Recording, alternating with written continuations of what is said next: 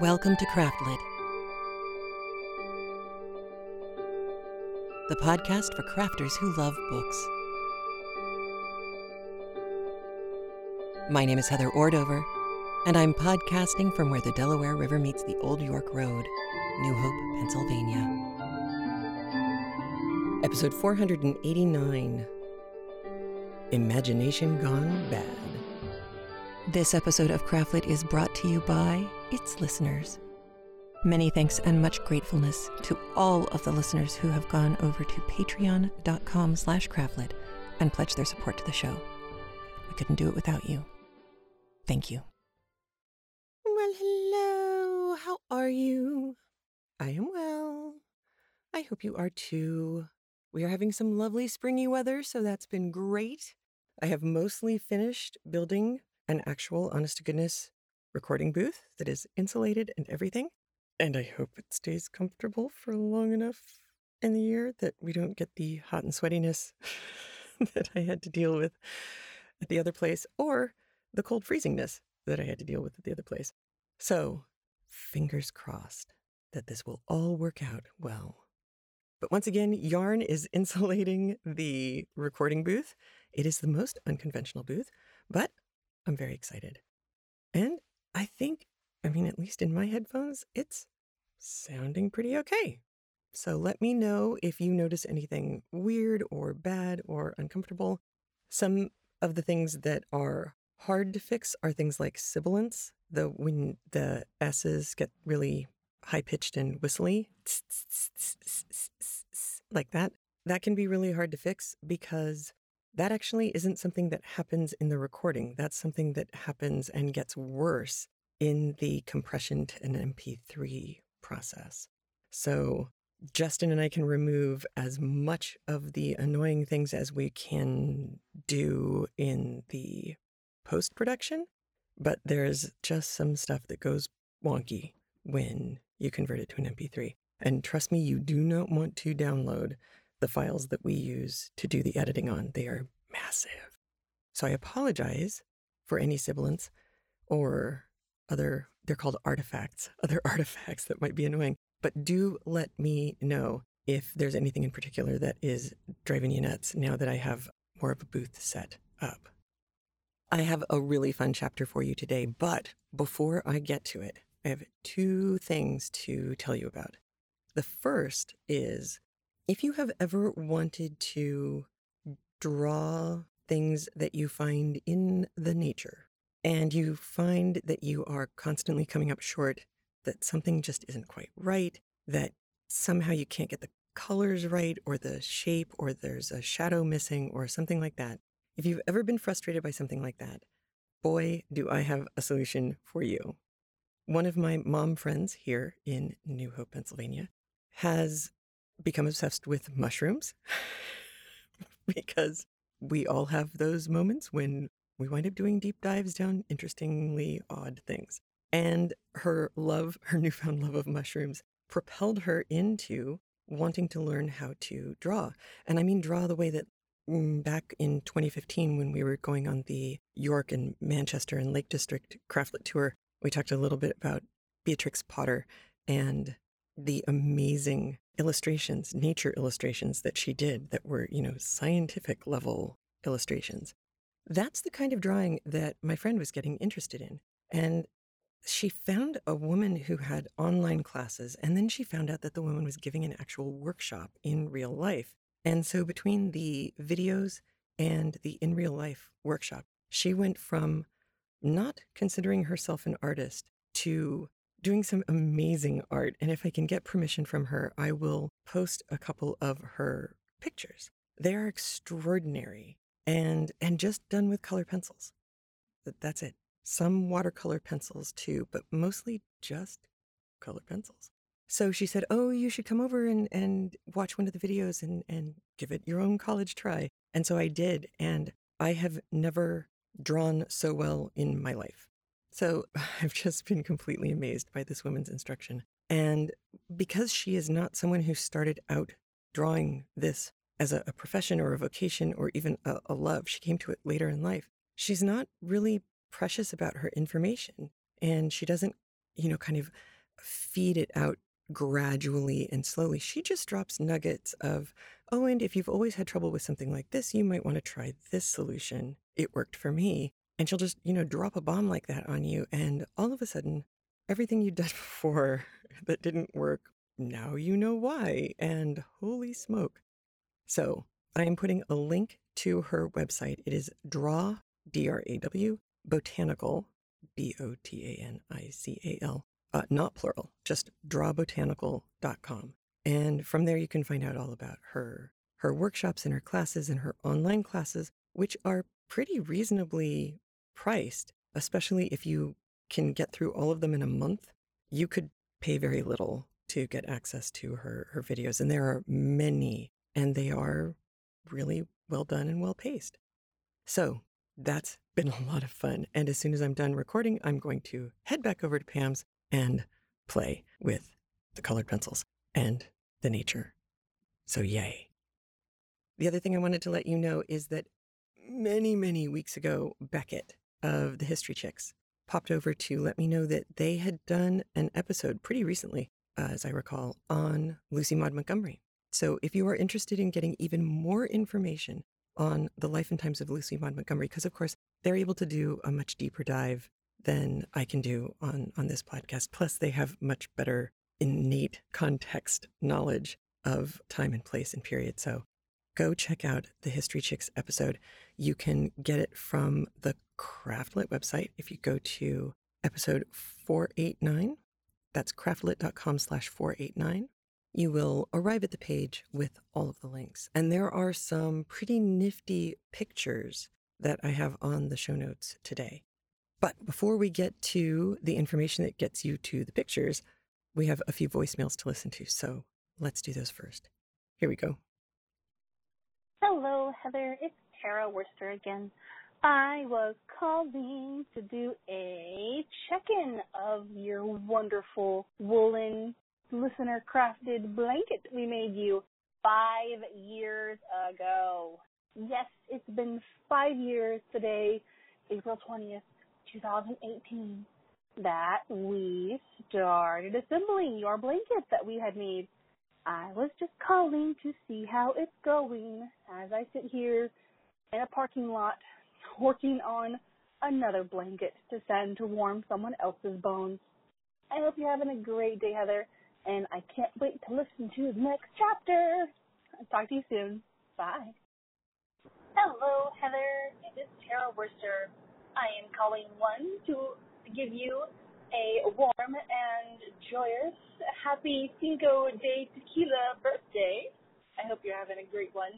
And never mind your age, hon. You don't look a day over 44.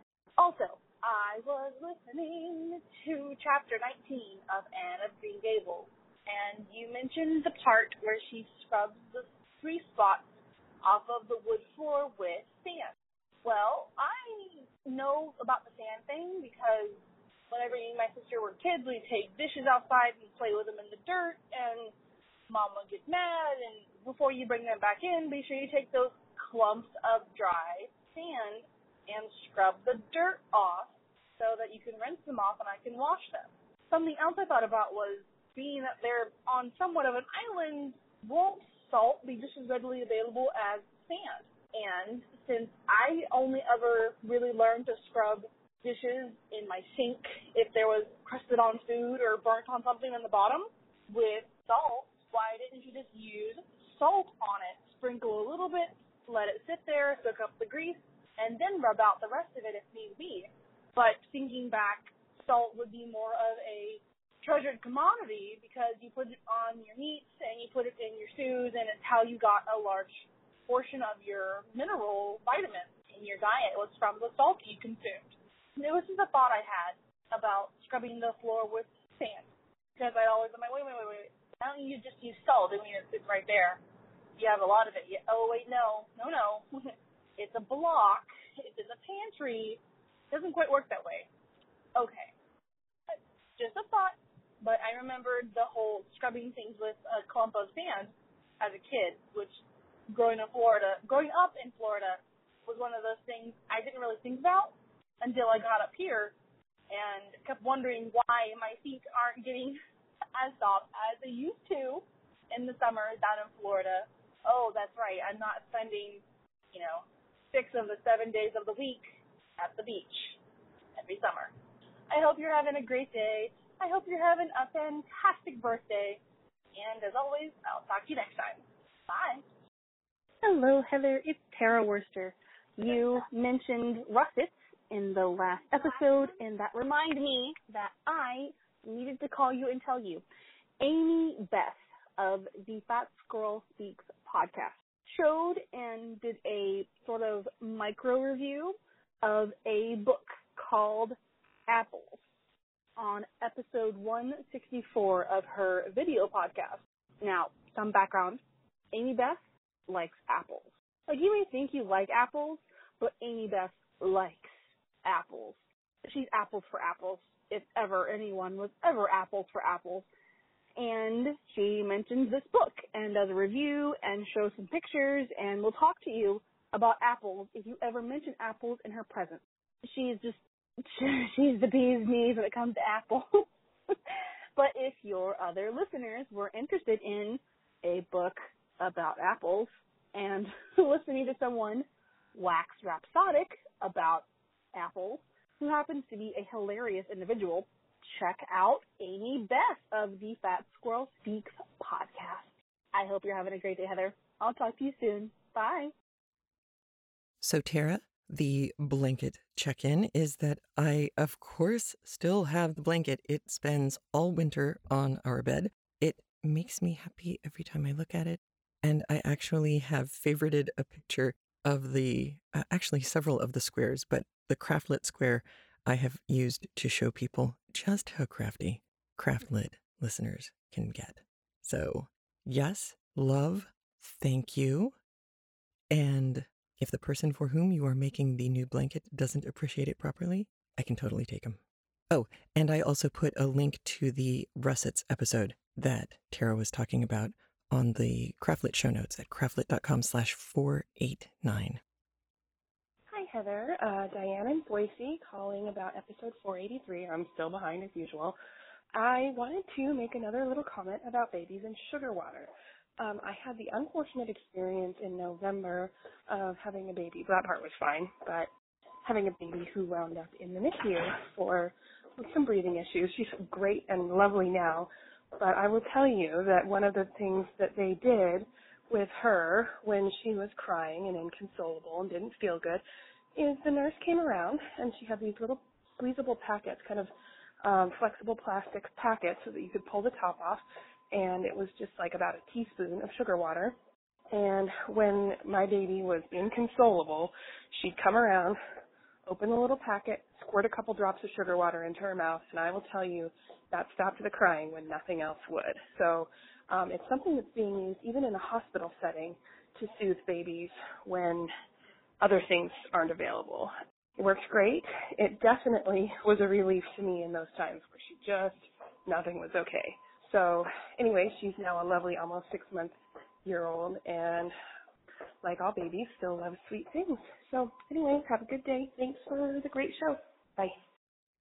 Diane, I think I can say without fear of contradiction by anyone, congratulations on your six month old and having her out of NICU. And how cool is that about the sugar water thing? I did not know. I am thrilled. I would never, ever, ever have guessed it. But you know, every once in a while, those old wives' tales, and I'm using air quotes around them, really do pay off. So thank goodness it worked for your baby, and it must be working for lots of other people too. I hope they know what those little packets are so that they can do the baby water thing when they're home and miserable and screaming. Oh, and I shared a link on the official Craftlit page, the page that auto presents the episodes as they come out. I shared a link over there of a mom. She must be from New Jersey, who is the coolest mom ever, talking about a poor mom, young mom with a, a toddler throwing a tantrum and how people reacted. And I just thought, you would have been the people to throw the poor mom a look of, been there, had that happen. I get it. You're doing great, kid. Keep going. And oh, by the way, here's some sugar water. you know, just in case the toddler is still young enough that sugar acts as an analgesic. So that video is over at the, the Facebook Craftlit page. I will try to link to it. Facebook is sometimes really weird about links out like that, but I'll do my best so that you can see it on the Craftlit show notes as well. All right, things to know before we get into the chapter. Number one, Mayflowers.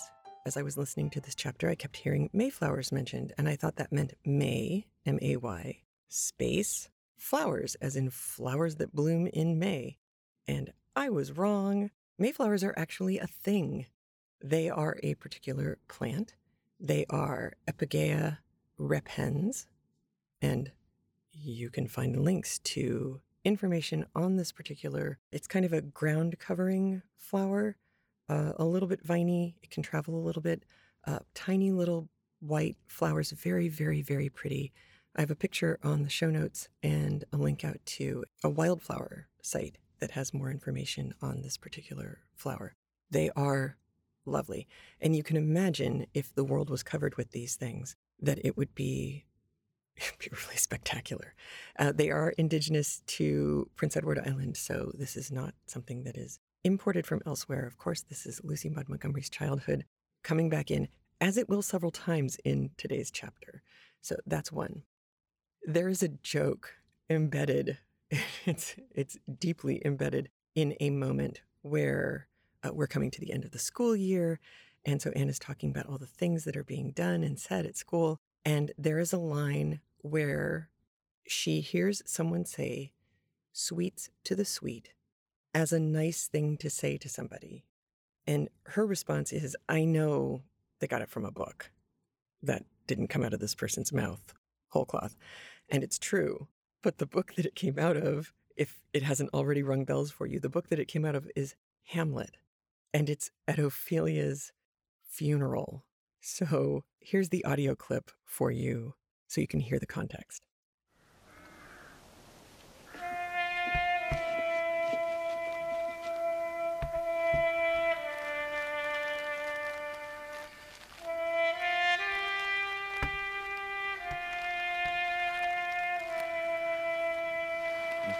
Fair and unpolluted flesh may violets spring, I tell thee, churlish priest. A ministering angel shall my sister be when thou liest howling. What? Fair Ophelia. Sweets to the sweet. Farewell. I hope thou shouldst have been my Hamlet's wife. I thought thy bride bed to have decked, sweet maid, not to have strewed thy grave. Oh, treble woe, fall. So that's Queen Gertrude putting flowers over Ophelia as she's being buried. I know, spoiler alert, Ophelia gets buried. It's, it's not exactly a line you would want to say to someone who you were, you know, in love with. Oy. So that's one joke. There is a reference to a song, My Home on the Hill. This is not a melancholy, capital R romantic song. This is actually a pretty happy song. And uh, I've got a link out to the sheet music. I couldn't find a recording of it for you, but I did find the sheet music. So if you're interested in seeing that, it is available again at craftlit.com slash 489. And you will hear a reference to a pinafore and an apron. So I actually went out and I looked to see if there was a difference between a pinafore and an apron. And I found one woman on a chat room from 2006 saying a pinafore is a pinafore because it was something to pin afore a dress to protect it. So you'd, you'd pin it to the front, the fore, F O R E, of the dress. You've probably seen really good BBC shows or, or videos where you can actually see the pins in women's bodices where they pin up an apron over the bodice of their their dress. It seems to me that that would have been kind of impractical because you'd stab yourself. But of course, they didn't have safety pins back then. The only other option I could think of would be to tack it on with needle and thread, which actually makes a little bit more sense because that's something you could do every day and just cut the thread and no big deal. I'm fairly sure I have seen in in a movie somewhere, but I'm blanking on which one, where you actually do get to see a woman being stitched into her bodice. And that's pretty rare. You don't often see that, but that is that is in fact during at least one one extended period and I think it was pre-Elizabeth. Somebody correct me. I'm not positive about that. But you you would get stitched into your bodice every morning. Woohoo. So, that's fun. But pinafores and aprons. Aprons are pretty much what you think they are. Pinafores are a little bit more complete. They they cover more of the front of the dress or of the clothes and wrap around in back. So there's a a larger panel that wraps around to the back, not just the strings that you would tie an apron on with, but more uh, more like a house coat actually, but fastened in the back. And it was something that girls would wear. That way you could wear, for example, a nice dress underneath, and then you could have a pinafore that you put on top. Or you could have one plain everyday dress, you know, plain and simple, but well made. So if it's well made, it's going to take up a lot of fabric. Uh, but then you could have several pinafores that are less expensive, less fabric, less difficult to make, but give you an opportunity to kind of switch stuff up. It'd be like like kids at private school who have a, a uniform that they have to wear, but there are no necessarily no restrictions on what you do to your hair or what kind of socks you wear or something like that. The the one place where you can kind of show your individuality. So a pinafore would have given you a little bit of access to something like that. And again, because it's not so much fabric and it didn't have to be particularly expensive fabric, it could just be colorful and fun. So aprons, exactly what you think they are. Pinafores, a little bit more. Lots of pictures for you on the show notes for this week. There's also a reference to starching clothes as part of the laundry process. And of course, as I'm as I'm listening to the chapter, all of a sudden I said, "Wait a minute. I have only ever starched anything with spray on starch. I've never actually starched anything as part of the laundry process itself." So, I had to go look that up, right? Turns out that starching clothes goes way back. Um, they do have at least one reference, one, only one reference, going back into the 1300s. But once you get into the 1500s, you start to get more and more references to it because you know what's coming, right? Ruffs, all those Elizabethan ruffs that people were wearing, those suckers had to be starched. So, in order to pull that off, you have to have a way to make starch and use it. And you would you would have to soak the fabric into the starch and then pleat it into the structure that you want it to stay into and then dry it and they didn't have irons. Your eyes are bugging out of your head right now aren't they? They bugged out of my head too.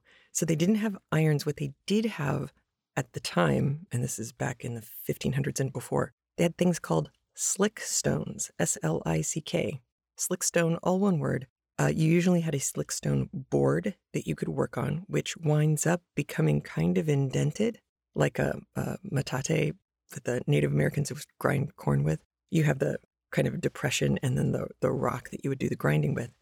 But the slick stone could be warmed up because it's a rock. Like a, in fact, think of the rocks that they use in hot rock massages.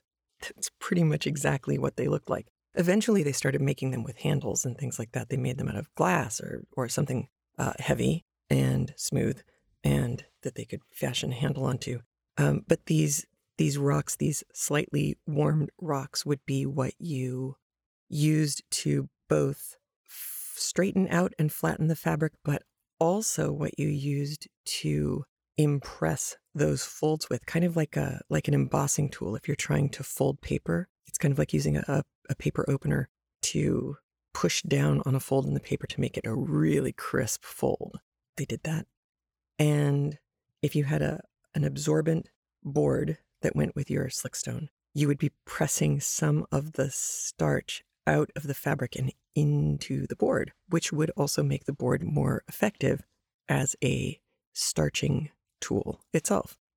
It also turns out that making starch, the kind of starch that you would want to use on your clothing, was really, really complicated. It's not at all like just adding cornstarch to water. They had to extract the starch from the thing whether it was corn or potato or whatever, they had to extract the starch first. And in the beginning, the starches were pretty gloppy and yellowy and kind of gross.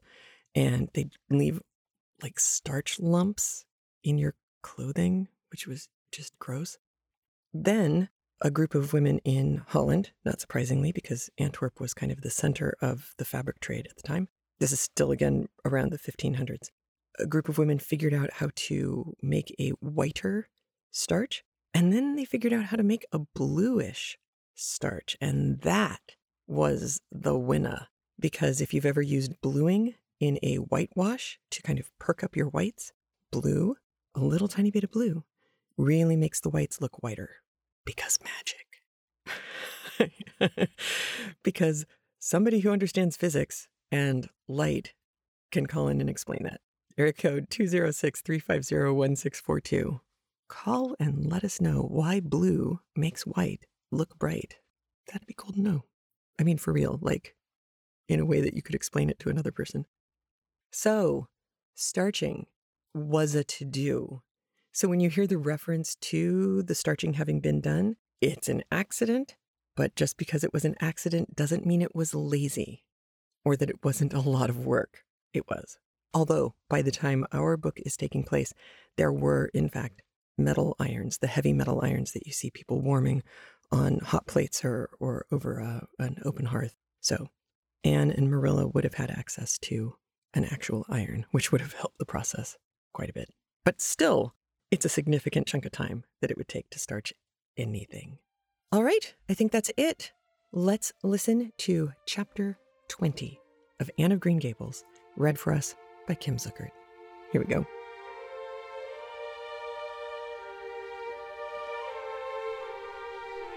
Anne of Green Gables by Lucy Maud Montgomery, read by Kim Zuckert.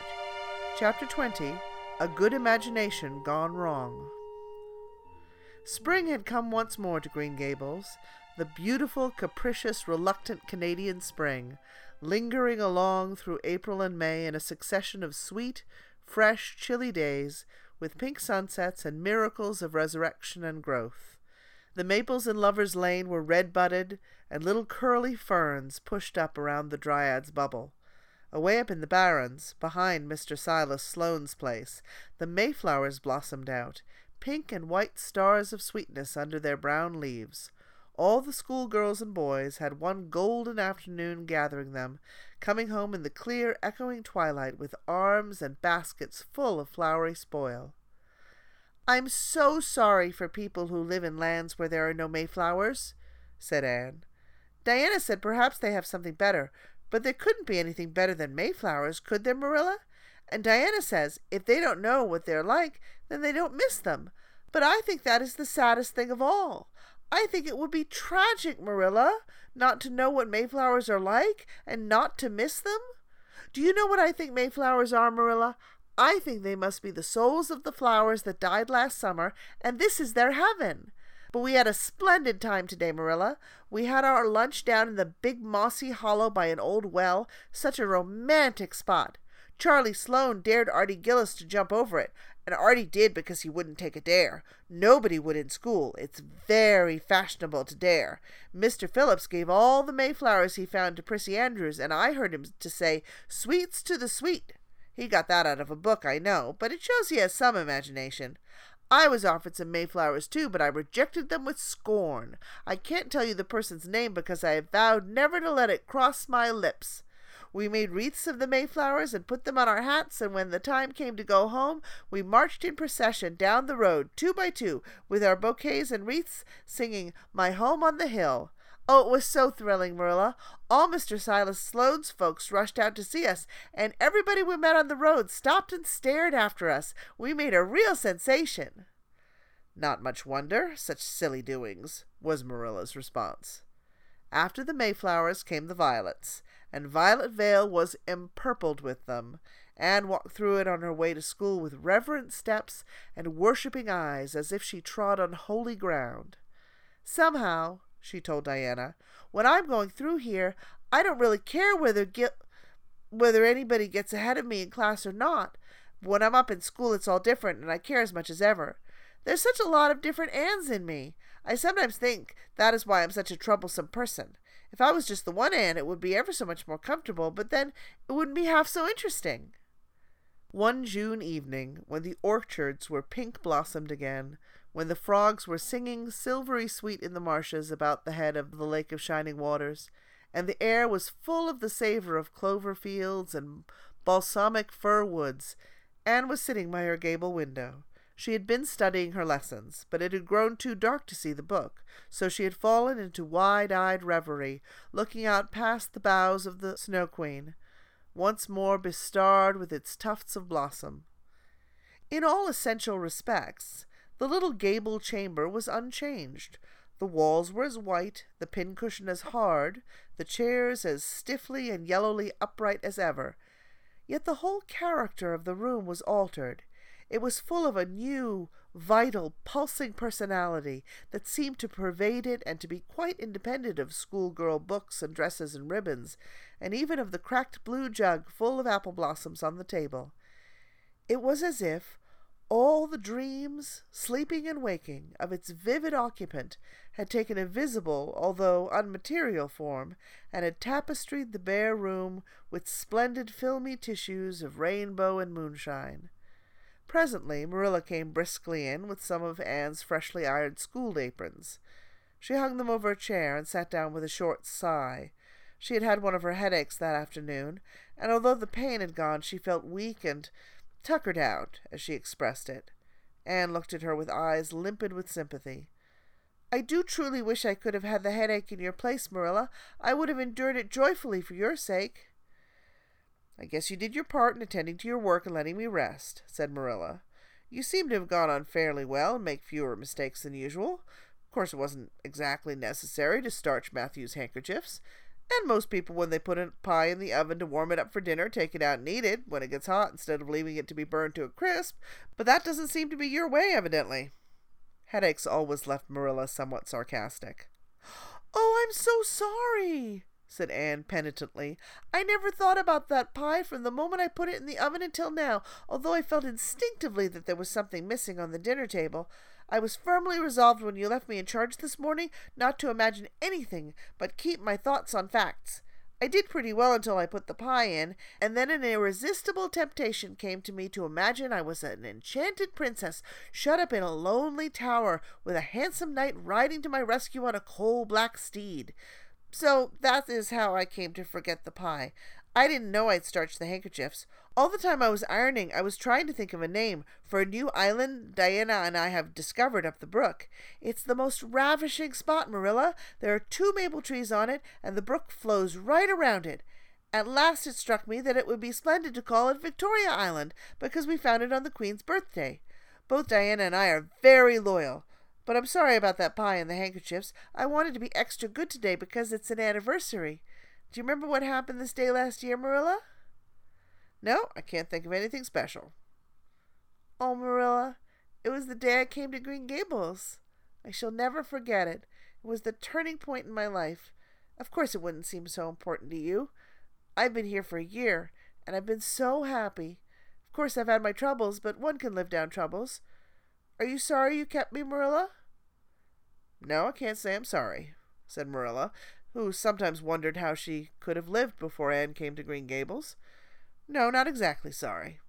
If you've finished your lessons, Anne, I want you to run over and ask Mrs. Barry if she'll lend me Diana's apron pattern.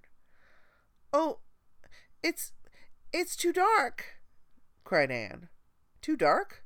Why, it's only twilight. Goodness knows you've gone over often enough after dark.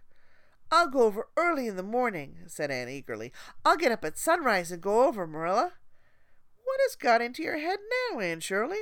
I want that pattern to cut out your new apron this evening. Go at once and be smart, too. I'll have to go around by the road then, said Anne, taking up her hat reluctantly.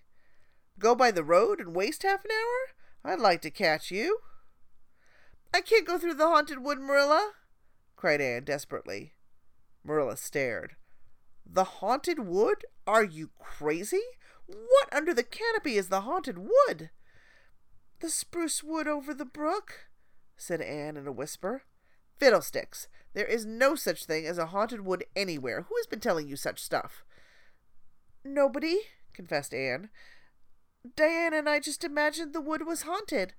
All the places around here are so so commonplace. We just got this up for our own amusement. We began it in April. Haunted wood is so very romantic, Marilla. We chose the spruce grove because it's so gloomy. Oh, we have imagined the most harrowing things. There's a white lady walks along the brook just about this time of night and wrings her hands and utters wailing cries. She appears when there's to be a death in the family. And the ghost of a little murdered child haunts the corner up by Idlewild. It creeps up behind you and lays its cold fingers on your hands, so. Oh, Marilla, it gives me a shudder to think of it. And there's a headless man stalks up and down the path, and skeletons glower at you between the boughs. Oh, Marilla, I wouldn't go through the haunted wood after dark now for anything. I'd be sure that white things would reach out from behind the trees and grab me. Did ever anyone hear the like? ejaculated Marilla, who had listened in dumb amazement. Anne Shirley, do you mean to tell me you believe all that wicked nonsense of your own imagination? Not believe exactly, faltered Anne. At least, I don't believe it in daylight. But after dark, Marilla, it's different. That's when ghosts walk. There are no such things as ghosts, Anne.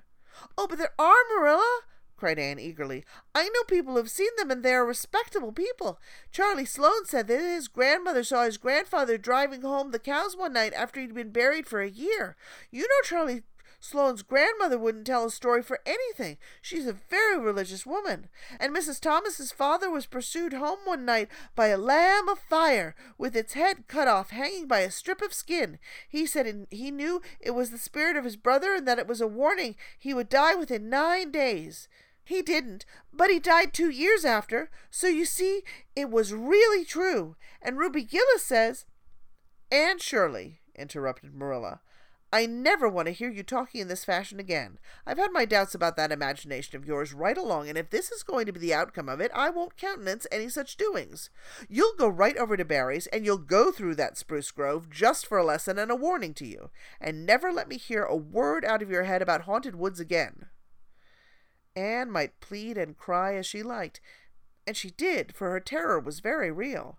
Her imagination had run away with her, and she held the spruce grove in mortal dread after nightfall. But Marilla was inexorable. She marched the shrinking ghost seer down to the spring and ordered her to proceed straight away over the bridge and into the dusky retreats of wailing ladies and headless specters beyond. Oh, Marilla, how can you be so cruel? sobbed Anne. What would you feel like if a white thing did snatch me up and carry me off? I'll risk it, said Marilla unfeelingly. You know I always mean what I say. I'll cure you of imagining ghosts into places. March now. Anne marched. That is, she stumbled over the bridge and went shuddering up the horrible dim path beyond. Anne never forgot that walk. Bitterly did she repent the license she had given to her imagination. The goblins of her fancy lurked in every shadow about her, reaching out their cold, fleshless hands to grasp the terrified small girl who had called them into being. A white strip of birch bark blowing up from the hollow over the brown floor of the grove made her heart stand still. The long drawn wail of two old boughs rubbing against each other brought out the perspiration in beads on her forehead. The swoop of bats in the darkness over her was as the wings of unearthly creatures. When she reached Mr. William Bell's field, she fled across it as if pursued by an army of white things, and arrived at the Barry kitchen door so out of breath that she could hardly gasp out her request for the apron pattern. Diana was away, so that she had no excuse to linger. The dreadful return journey had to be faced. Anne went back over it with shut eyes, preferring to take the risk of dashing her braids out among the boughs to that of seeing a white thing. When she finally stumbled over the log bridge, she drew one long, shivering breath of relief. Well, so nothing caught you? said Marilla unsympathetically. Oh, M- M- Marilla, chattered Anne. I'll b- b- be contented with c- commonplace places after this. End of chapter 20. I love the name for this chapter. a good imagination gone wrong, it just kills me because it's so true. The whole haunted wood, like working yourself up into a mental state where you now believe your story, which, I mean, psychologically, we know now. We know that this is an actual real thing that actually really happens. And people can convince themselves of all sorts of things. If you tell the story enough times, it becomes reality to your brain, which is both dangerous, but also, in this case, kind of funny. But it is also not made up because this is really, truly a Lucy Maud Montgomery thing. I have a, a little passage from one of her journals that I'm going to read to you because it's just awesome. So, uh, this is from a, a appendix to one of the Anne of Green Gables books that I found. The Haunted Wood is also based on an actual spot. While a child, Montgomery and her friends Dave and Well Nelson, like Anne and Diana, invented a haunted wood for their own amusement, and then found themselves unable to resist the power of their own imaginations. And the quote from her journal is None of us really believed at first that the grove was haunted or that the mysterious white things which we pretended to see flitting through at dismal hours were aught but the creations of our own fantasy. We soon came to believe implicitly in our myths, and not one of us would have gone near the grove after sunset on pain of death. Death! What was death compared to the unearthly horror of falling into the clutches of a white thing? I love that. I I just love it. There's a lot of Lucy Maud Montgomery's childhood that pops up from time to time in these stories, actual moments like this. And those are always really good parts. So, yay. And did you notice that Gilbert gave Anne flowers? Okay, we've crossed the line now. Gilbert is no longer just a gadfly. He's no longer just an obnoxious boy. He's tenacious. He's not given up.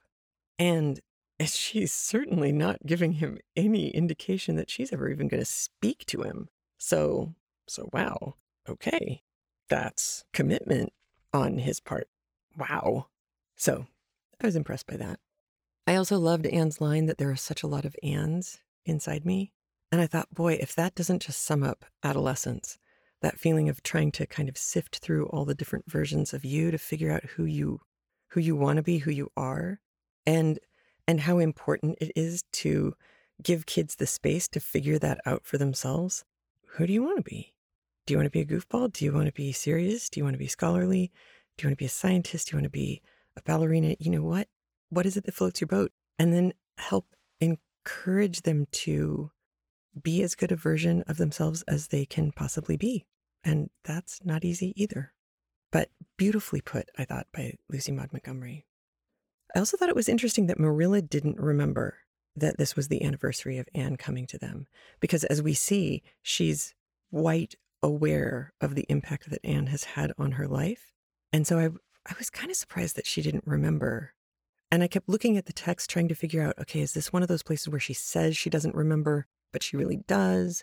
And she's just messing with Anne. But I don't I don't think so. I think she really didn't remember in the beginning. But she she cracks me up when she gets too emotional and she's like, I'm not gonna respond in any way that indicates that I could be close to tears because I have to be the grown up in the room. and I I like that. I also loved that with the haunted wood that Anne said she she doesn't believe in it in the daylight, but at nighttime it's scary. And that's so true, right? You can handle seeing or hearing about just about anything as long as it's daylight out. But the second it's dark, all of a sudden, all the spooky parts come flooding back to you. And now, now you're not so sure about whether it's true or not anymore. Cause yikes. So I thought I thought that was really well really well done. I also thought that the the way that Lucy Maud Montgomery handled the magical thinking, the kind of conspiracy theory magical thinking, that he he knew that he was going to die in what was it nine days, and of course he didn't, but he did die two years later. So you know, there that just proves that it's true. That is such great superstition thinking. It's such a great example and also hilarious. So it's a good place to end for the week. I hope you enjoyed our chapter today. I hope you have a great week. I will talk to you soon. Have a good one. Take care. Bye. A big thanks to all the Craftlit listeners who support the show by being a premium audio member via craftlit.com slash premium or via patreon.com slash craftlit. Your support for the show is what's kept us going since 2006. If you feel like getting free audio pretty much every week, please consider supporting the show by heading over to patreon.com slash craftlit and pledging what you feel the show is worth to you. If you can't support the show that way, consider leaving a review at iTunes or at our facebook.com slash craftlit page, or follow at craftlit on Twitter and share the show with your followers too. And remember, if your hands are too busy to pick up a book, at least you can turn one on.